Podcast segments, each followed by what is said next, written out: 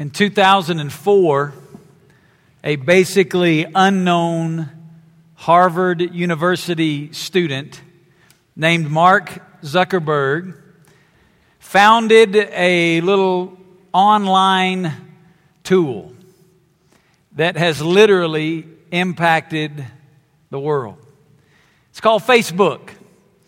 He started it simply as something to be used on his college campus, and it's now used by over 500 million people around the world. When he founded it, he said that it is simply a social utility that helps people communicate more efficiently with their friends, families, and coworkers. It's a tool to help us connect relationally with others. I've been studying about Facebook and reading about Facebook. I've been sharing some things with you about Facebook, and I came across a statistic this week about Facebook that honestly, I, I still not sure I can even wrap my head around it. I can't even believe it because the statistics that I had given you up to this point were statistics through 2010, and now we're starting to see some of the data for 2011, and it is literally mind-boggling. I, when, when I when I when I heard the, the statistic, I, I didn't believe it. I did the math and I even went to our accountant on staff and I said, You're going to have to do this math and, and make sure I hadn't made a mistake because this just seems like it just cannot be possible. I want to show you the statistic on the screen. People now spend over 700 billion minutes per month on Facebook. 500 million users log 700 billion minutes per month. 500 million users. If you divide it out, 500 million by 700 billion minutes, it means that the average user on Facebook is on Facebook about 43 minutes a day. Averages about 23 hours a month for the average user. Now, here's what that means. In a month's time, 500 million people spend 1.3 million years on Facebook. You do the math. I've had it checked by an accountant. 1.3 million years on Facebook. It's mind boggling. This, this, this global movement that's taking place, people getting online to connect with other people. Why is this happening? Well, we've said from the beginning.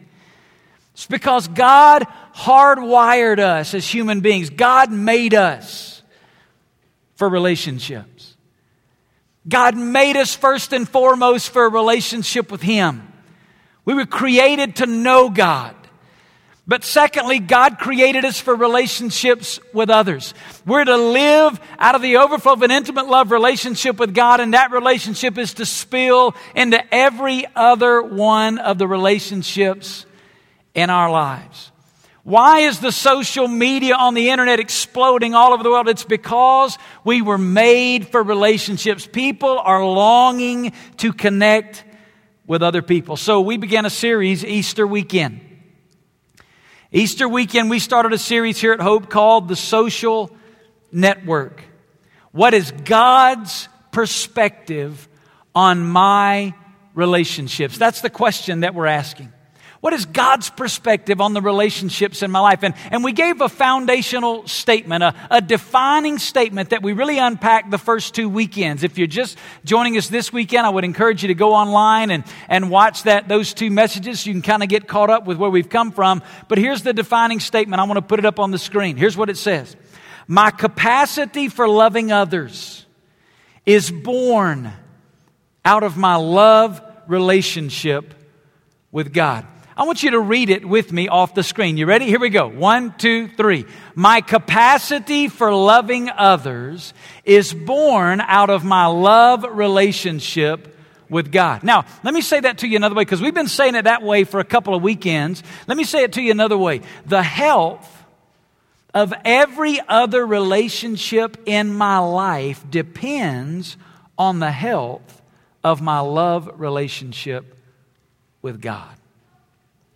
The health of every other relationship in my life. I have a lot of relationships in my life. I'm a, I'm a husband. I'm a father. I'm a friend. I'm an employer. I'm a coworker. I'm a pastor. I have a lot of relationships. Listen, the health, what this statement says is the health of all of those other relationships. Think about all the relationships in your life.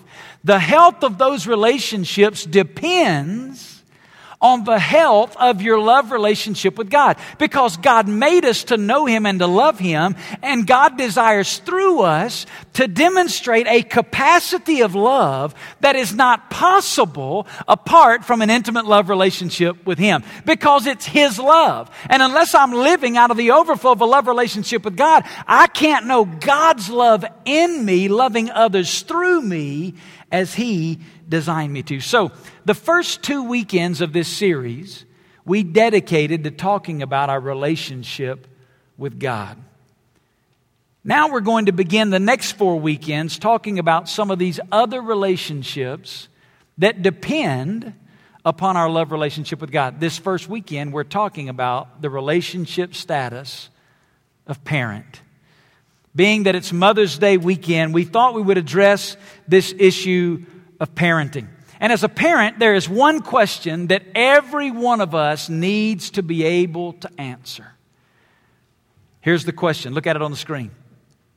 What is the greatest thing you can pass on to your children? What's the greatest thing you can pass on to your kids? Every parent desires to pass on some things to the next generation. Every parent desires to invest into their children and their grandchildren. Call it legacy, call it whatever you want to call it. We all want to give some things, to invest some things, to pass on some things to the next generation. What's the most important? What's the greatest thing? Some people think the greatest thing you can pass on to your children is money. Now, some people may not say that out loud.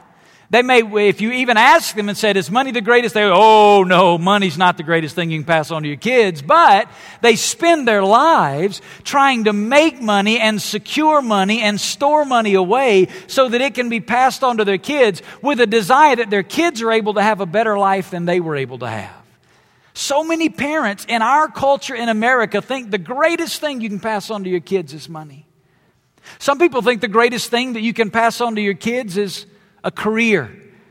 Be it the family business or a company that you start or a trade that you work in, whatever it is, some people think that the greatest thing I can do for my kids is I can teach them how to make a living. I can pass on this business. So we put all of our emphasis and all of our time into teaching our kids a trade or passing on the family business or handing down the company.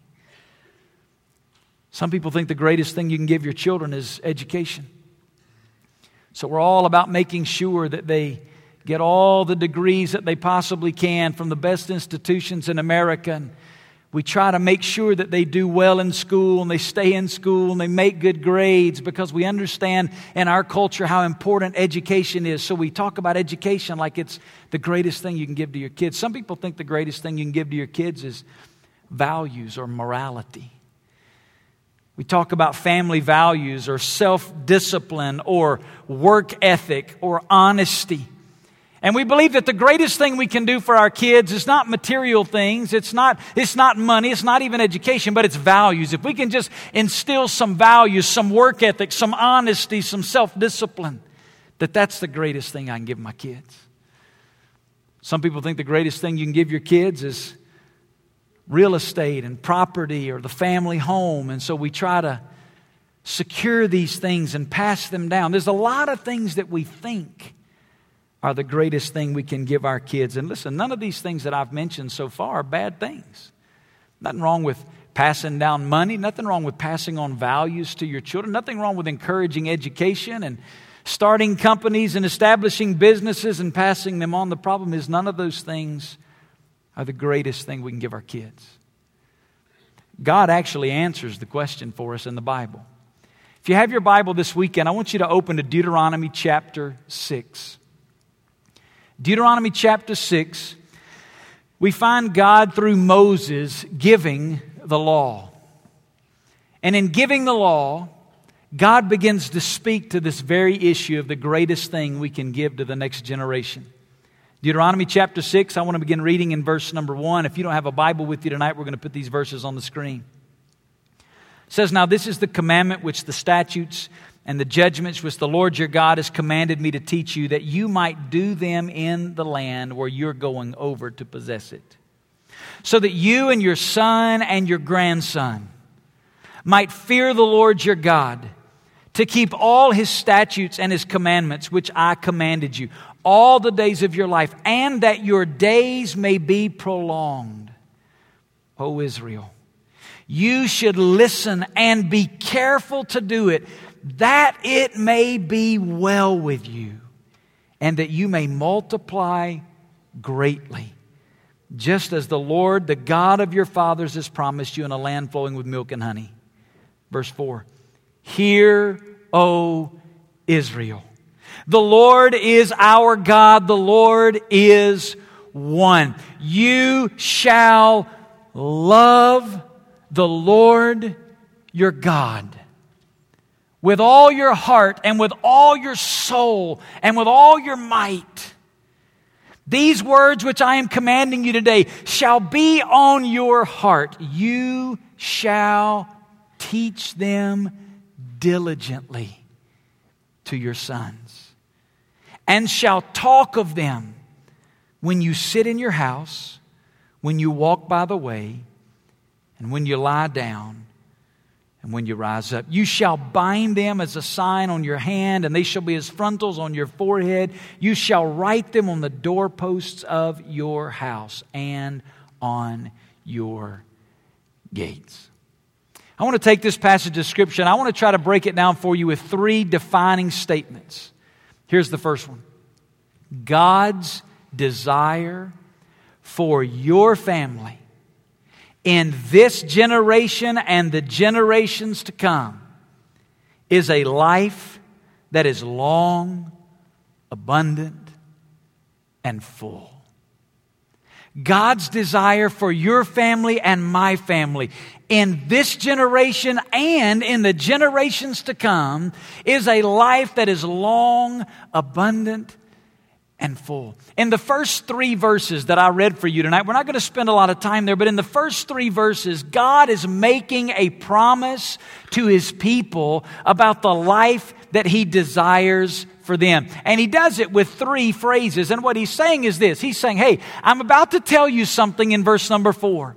And what I'm about to tell you in verse number four, I'm telling you so that you may experience this. And in verses 1 through 3, he's describing what that experience is. Here's what he said I'm about to tell you something so that your days will be prolonged. You see that there in verse number 2. He said, he said, I'm about to tell you something, and if you'll incorporate this into your life, and if you'll pass this on from generation to generation, man, it will prolong your days. It's as if he's saying, I don't want you to miss one minute of all that I have for you. Then he says, I'm telling you this so that it may be well with you. You see that there in verse 3? He said, so that it may be well with you. The word well is a word that means good or pleasing or satisfying. You ever sat down at a big meal and you just ate until you couldn't eat anymore? I mean, it's probably not the best thing to do, but you sit down at a meal like that and you just eat and you eat and you eat until you just push away from the table and you are completely what?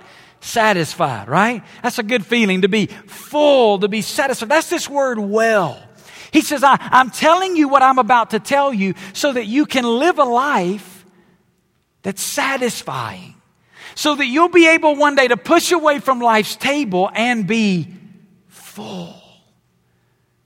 Then he says, What I'm about to tell you, I'm telling you that you may multiply greatly.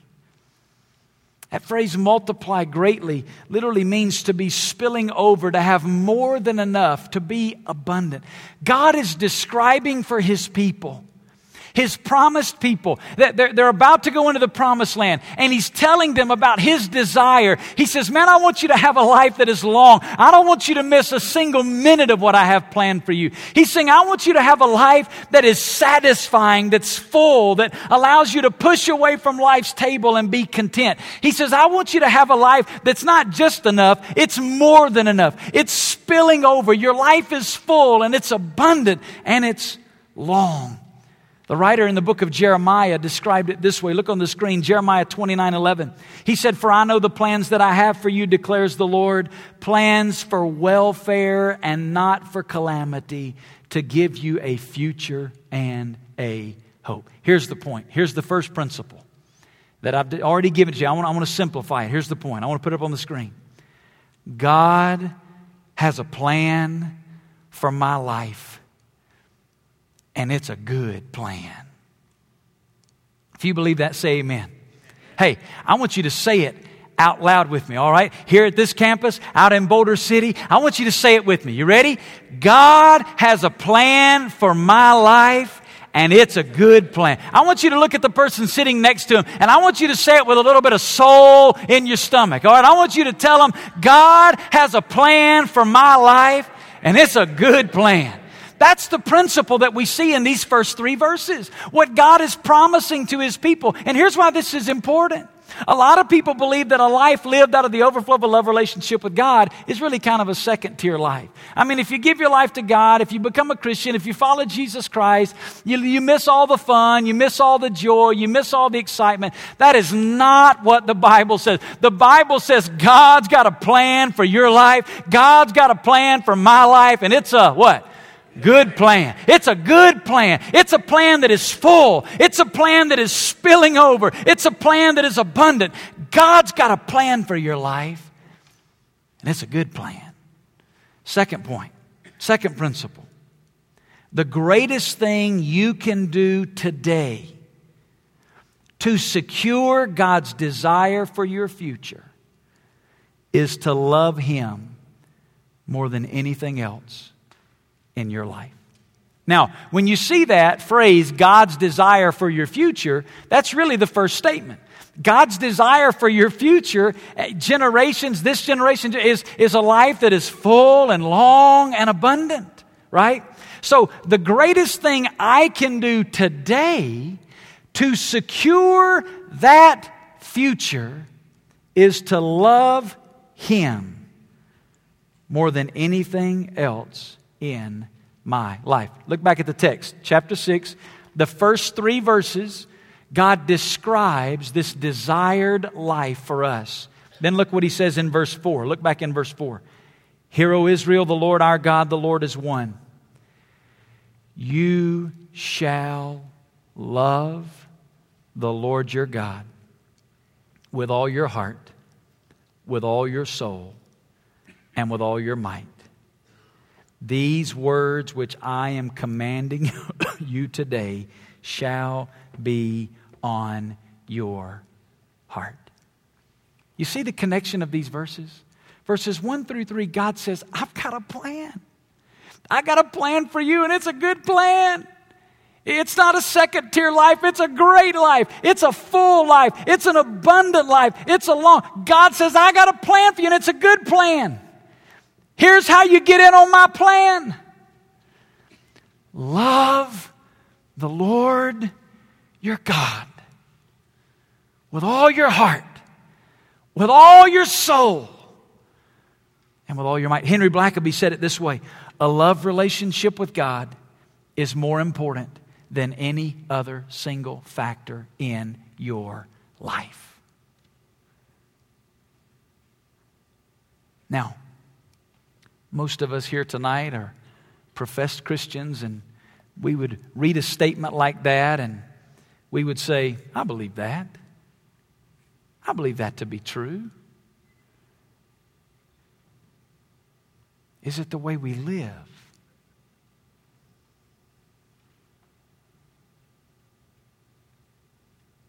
If somebody were to follow you around this week, and just watch and observe. Would they say about you, a love relationship with God is the most important thing in their life. Let me give you a few principles here, some, some realities that are important as we move into the last section of these verses. He basically tells us here before you can love God, you must first know God. Before you can love God, you must know God. That's why he begins in verse 4 by saying, Hear, O Israel, the Lord our God, the Lord is one. He, he describes who this God is and he invites them to know him. You see, that's what Christianity is all about. Christianity is not a system of religion. It's not do's and don'ts, rights and wrongs. Christianity is God inviting us into a love relationship with Himself. And everything else in my life is to be lived out of the overflow of that love relationship. So before you can, can love God, you got to know God, come to know Him in a relationship with Him. And then the more you grow to know Him, the more you love Him, right? Look what he says in verse number five. You shall love the Lord your God. It's an interesting uh, way to, to say it here. It's, it's a present, or excuse me, a future tense verb. He's describing a, a love that is continuous, but it's growing into the future, meaning that I love him today, but I'll continue to grow in my love relationship with God. You shall, not you do, but you shall. You will continue in the future to love God. The more we grow to know God, the more we love Him. Well, how do we how do we continuously develop our love relationship with God? Well, the same way you develop a love relationship with anybody. How do you develop a relationship with somebody? What do you have to do? You have to spend time with them, right? The more you spend time with somebody, the more you get to know them, and the more you get to know them, in some cases, the more you love them, right? Now, it's not true in all our relationships on earth, right? I mean, there's some people, the more you get to know them, the tougher they are to love, right? But, but, but, for example, in a marriage relationship, when you, when you and your spouse, the more you get to know your spouse, the more you grow to love your spouse. My wife and I this month will celebrate 19 years of marriage. And today we love each other like we could have never loved each other 19 years ago. Why is that? Because we've spent 19 years together. The more you spend time with God, the more you know God, guess what? The more you love Him. And with God, there's never anything you're going to learn about Him that you don't love. The more we grow in the knowledge of God, the deeper we love Him. And here's the, the conclusion to that for my family, I must pursue knowing Him more than anything else in my life. Here's what God's saying Man, God has a long, full, abundant life for us. It's God's desire. But that life spills out of my love relationship with Him. I must come to know God. And then as I spend time with God and cultivate a relationship with God, I grow in intimacy with God. And it's out of the overflow of that love relationship with God that God leads me into this good plan. So here's the takeaway Mom, Dad, the greatest thing you can do for your family is pursue knowing and loving God.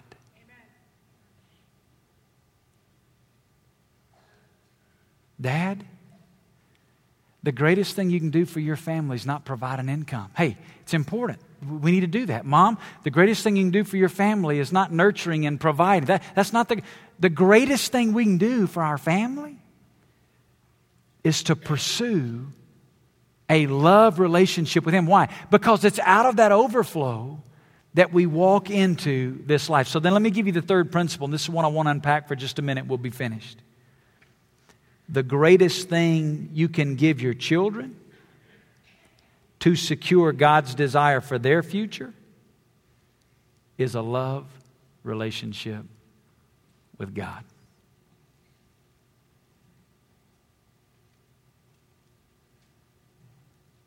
Remember God's desire for your future. Remember, we said that is it's the good plan, it's the long, full, abundant life. How do you get there? love relationship with God. So here's what that means mom and dad, grandmom, granddad, great grandmom, great granddad. The greatest thing you can give to the next generation. It's not your money. It's not your values. It's not your company. It's not your real estate. The greatest thing you and I can give to the next generation is an intimate love relationship with God. Listen to the way Matthew Henry said it. Look on the screen. Matthew Henry said, Those that love the Lord God themselves should do what they can to engage the affections of their children to Him. The greatest responsibility we have as parents is to engage the affections of our children on the Lord God Himself. Listen, I love my kids. I have four children. Our oldest daughter is about to graduate from high school. We have two boys in the middle, and then our youngest daughter is in first grade. I, I love all of my kids. I love the stage of life that they are. I, I just, I, I, love my kids. I pray for my kids. I, I want to be an example for my kids, but listen to me as a dad. There is a limit to the impact my faith can have on my kids. At some point, it must become their faith. Man, I can pray for them. I can love them. I can encourage them. I can nurture. I can live an example. I can want them to have this long, full, abundant life. But at some point, that transition, listen, my mom and dad are first generation Christians. My mom and dad didn't have parents that were Christians or grandparents that were Christians. Both of them came to Christ as young people and then they met and were married. My mom and dad loved Jesus. My dad's been a pastor my whole life. It's all I've ever known. But my parents' faith can only go so far. There had to come a point when I personally came to know God and I fell in. And the greatest thing my parents could do for me is lead me to that place in my life where I'm introduced to the person of God that I could come to know Him myself. Well, how do we do that? How do we introduce our children to this love relationship? Well, he tells us two things in these verses, and we'll be finished. Number one, he says, I must intentionally teach the truth to my children. Look there in verse number seven. He said, You shall teach them diligently to your sons. He said, You want this life that I've described, this abundant, full, long life? Said, Man, you need to love the Lord your God with all your heart, soul, and mind. And let me tell you what else you need to do. He said, You need to teach your kids about this. You need to be intentional about teaching them the truth about life, teaching them the truth about God, teaching them the truth from the Bible. What he's saying here is that we must set aside time to spend teaching our kids the truth. And moms and dads, listen to me. It's not the job of the church to simply teach the next generation. If the church is the only one engaged, let me tell you what, the next generation's in trouble. The primary institution God created to disciple the next generation is the family. The church's job is to come alongside the family and to nurture and to add and to strengthen the arms of the parents as they teach their children. The word teach that he uses here is an interesting word. It's not the word that, that describes formal instruction. We hear that word, I'm to teach my children, and sometimes we get intimidated. Can I be honest with you?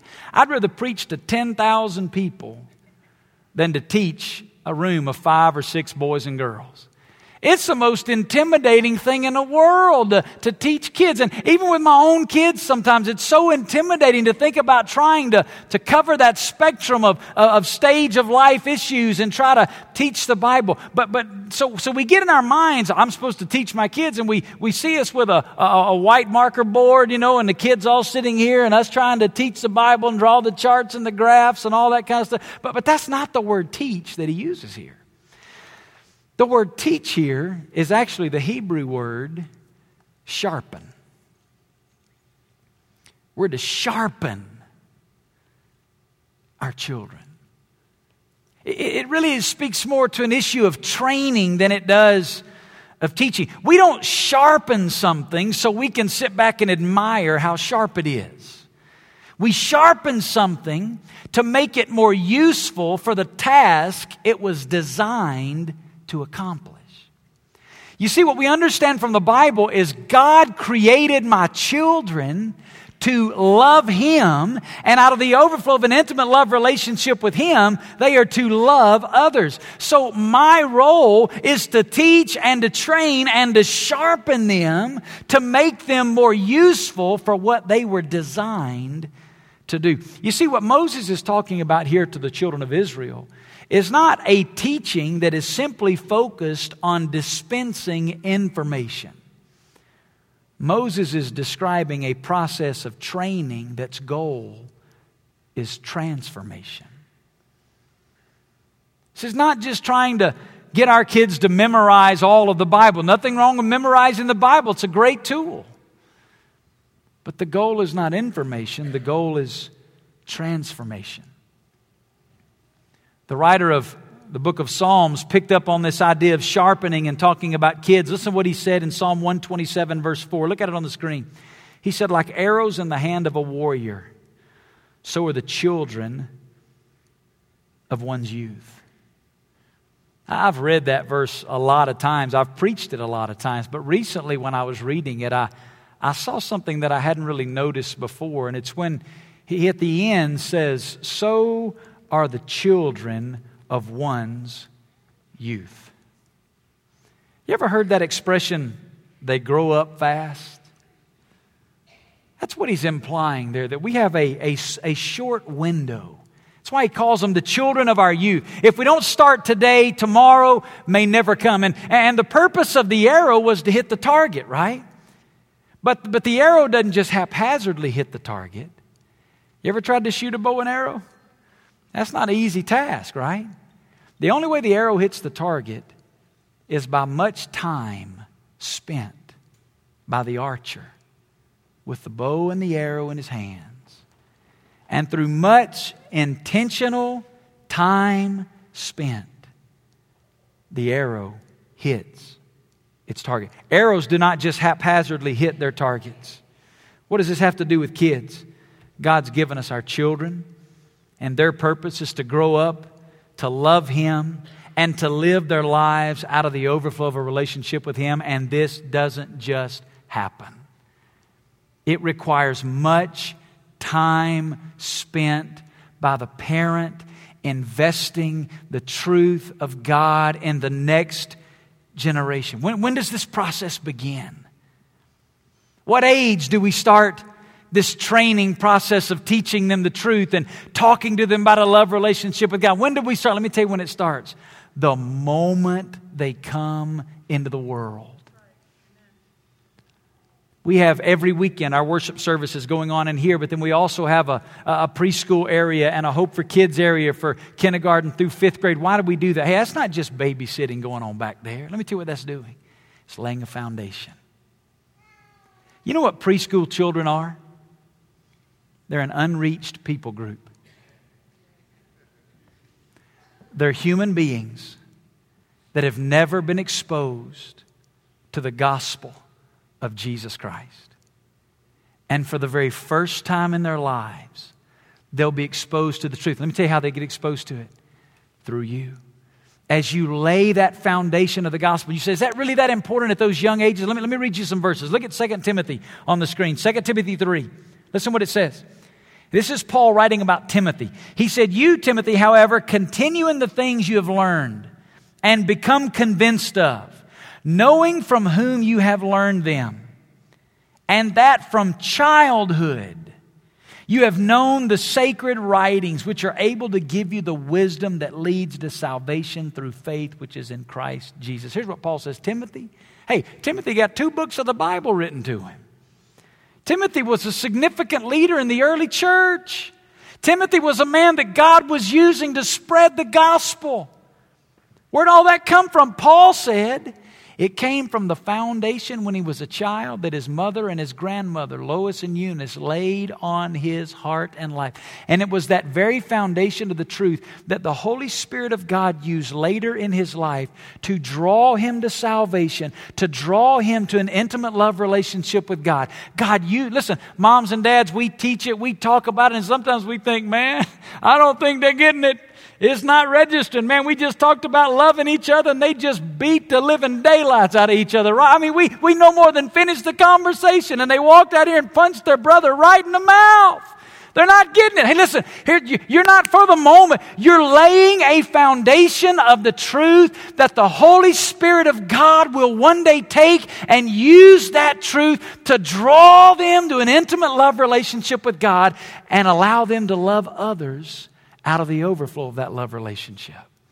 It begins immediately. What does it look like?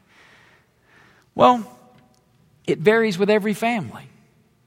I think one of the mistakes we make is when we try every family to look the same and how we go about this process. Hey, we're all different. We all learn differently. Listen, it varies with every kid in your family, right? That they're wired different. They learn different. So, so the important thing is not what it looks like, it's that it's happening. Now, we're going to give you some tools beginning this weekend. If you have children in our Hope for Kids area back there, we got some tools that we're going to start giving you. One of the things we're going to start giving you is a card like this that will identify the way our Hope for Kids works. Every month, they're teaching a value. This month, it's the value of forgiveness. So, all month long, your children in the worship service back there are being taught this value of forgiveness. And we're going to give you this tool as a mom and dad to take home with you. And it gives you the five weeks of this month. It gives you a scripture passage to go along with each week of the month. It gives you some diagnostic questions to begin to ask with your kids to help them begin to take the truth of God and apply it to their life. And then we're also, uh, Aaron, our, our, children's pastor, has done a phenomenal job and his wife of putting this together. It, it's, it's a little placemat that you can put on your table and you can write with it, write on it with a Sharpie. And, and on one side of it, it gives you some, some ways to begin to take the truths of this value and implement them into the lives of your family by at dinner celebrating the activity in the life of one of the people in your family and talking about how you can apply this value in your family. So, what is it? This is just some tools. If you want these tonight, you can pick them up at the uh, Connection Center as you leave, and then they'll be giving these out in our Hope for Kids worship service. But, but what we're saying is, you as a family have to decide for you what this teaching process looks like, but every family needs to have it. Every family needs to have it. The second principle and final principle, and we're done, is I must constantly be aware of living the truth before my children. It's not just about teaching the truth, it's about living the truth. He goes on and he says, You shall teach them diligently to your sons, and shall talk of them when you sit in your house, when you walk by the way, when you lie down, and when you rise up. The word talk, there's a word that means to say or to speak to someone. It's a word that describes conversation. One of the words, teach, describes a process of training. This one is a word that just, it's just everyday, ordinary conversation. And here's what he's saying. Here's the life application. We should live on the lookout for opportunities to apply biblical truth in the lives of your children and grandchildren.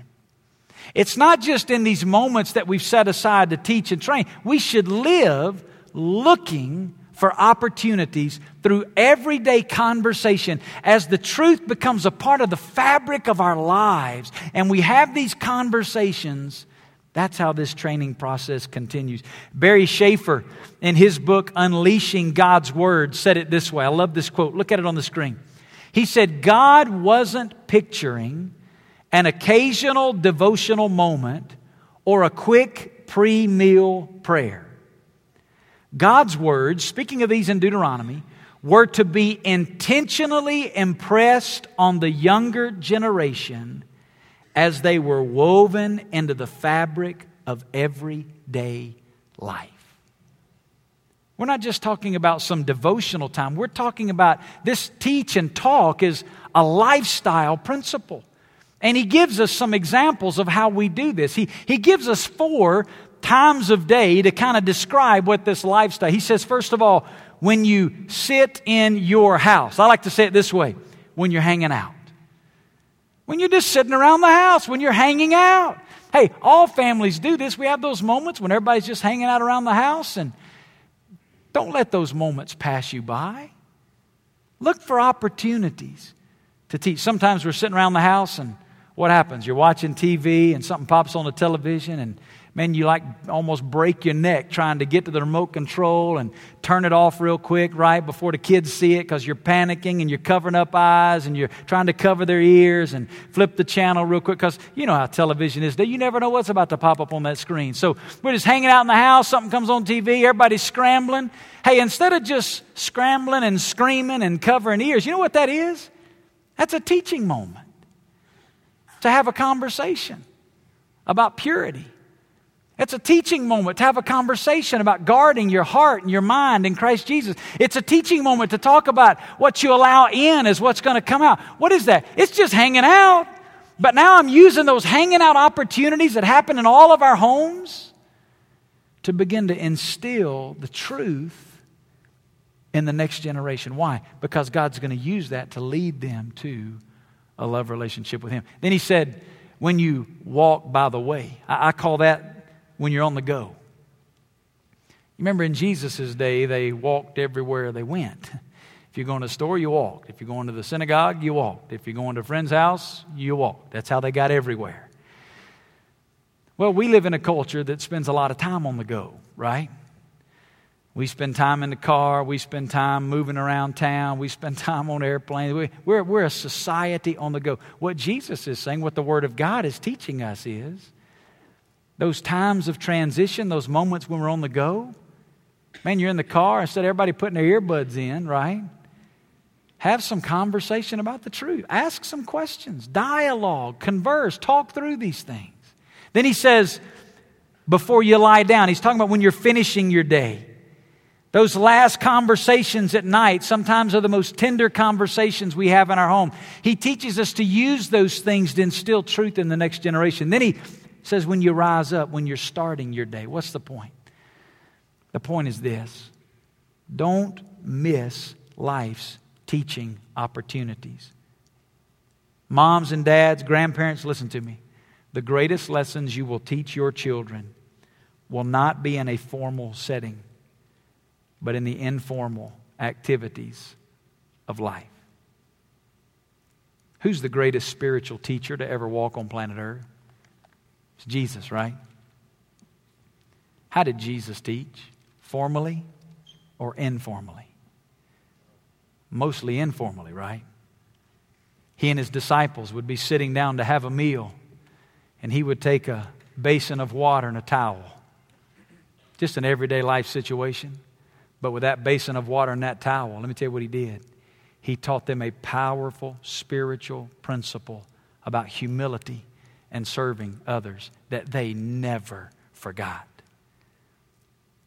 Here, the Bible is teaching us God has a desire. His desire, His plan for us is a good plan.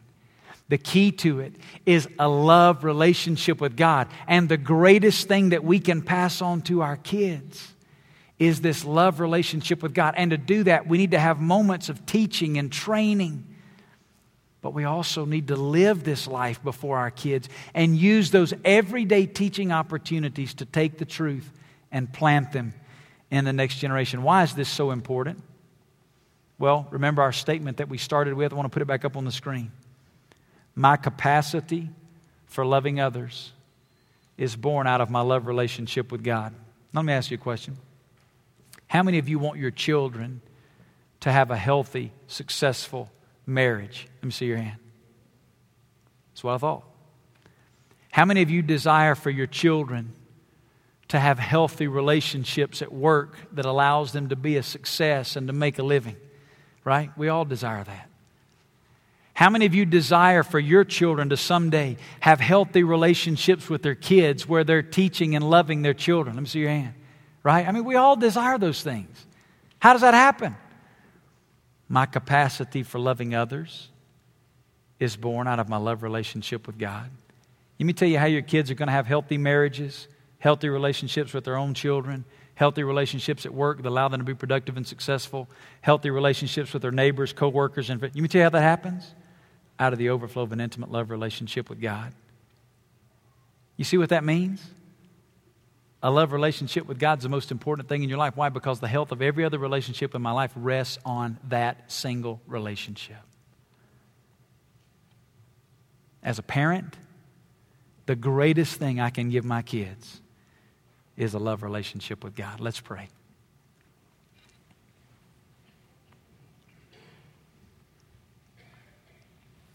Father, we thank you tonight for your word. Lord, we pray you'd take your word and bring transformation into our lives.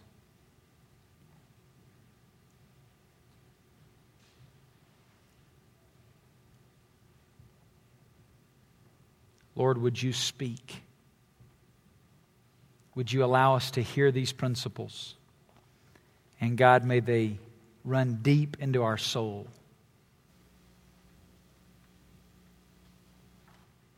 Conform us, Lord, to your image.